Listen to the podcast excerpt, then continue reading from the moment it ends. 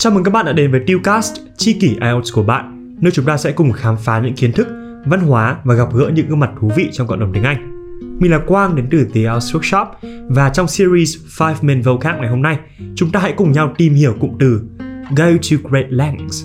Cùng nghe một ví dụ xem mọi người có đoán được nghĩa của nó không này. I can go to great lengths or any lengths to make you happy. Tôi có thể gì gì đó để khiến em hạnh phúc. Đó là gì nhỉ? À, nghe xong câu vừa rồi chắc mọi người cũng đoán đoán đâu đó ra được nghĩa của cụm này rồi đúng không? Go to great lengths hay là any lengths có nghĩa là cố gắng, nỗ lực hết sức mình để làm được một điều gì đó. Vậy thì trong câu vừa rồi mọi người thể dịch là anh sẽ nỗ lực hết mình, sẽ làm tất cả mọi thứ để em được hạnh phúc. Vậy thì tại sao lại có cụm như này nhỉ? Great lengths hay là any lengths thì liên quan gì đến việc nỗ lực? Cùng tìm hiểu nhé. Theo một số từ điển thì length hay là length có chữ S đằng sau số nhiều là intensity, có nghĩa là mức độ, cường độ thực hiện một thứ gì đó. Vậy thì any length, extreme length hay là great length có nghĩa là nỗ lực, cố gắng hết cường độ với cường độ cao nhất cũng có nghĩa là nỗ lực hết mình.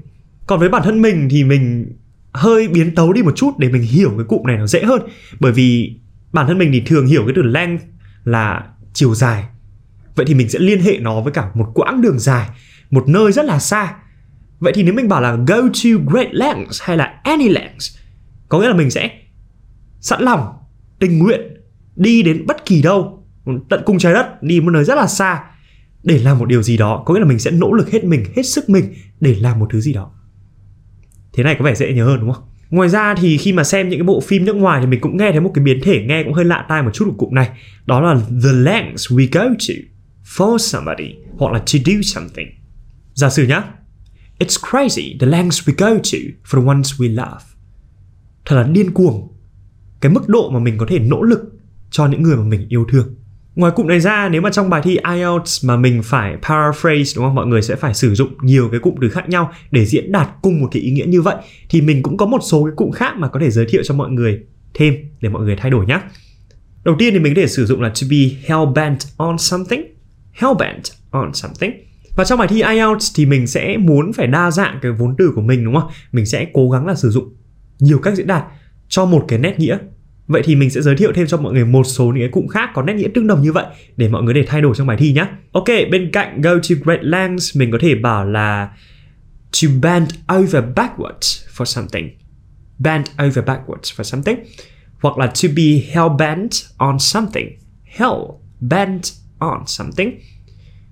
Mình cũng có thể sử dụng là to go the extra mile hoặc là to go out of my way to do something go the extra mile, go out of my way to do something.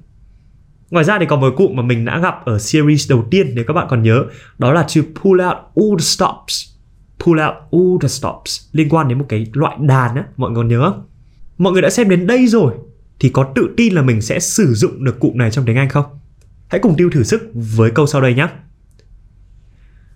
Mọi người rất ngưỡng mộ cô ấy vì những nỗ lực để đạt được 8.0 IELTS. 15 giây để các bạn suy nghĩ và đặt câu. Bắt đầu. Rồi, vậy thì vừa rồi là ví dụ của tiêu đặt ra và mọi người dịch. Bây giờ sẽ đến mọi người tự nghĩ về trường hợp mình sẽ sử dụng cụm này trong tiếng Anh.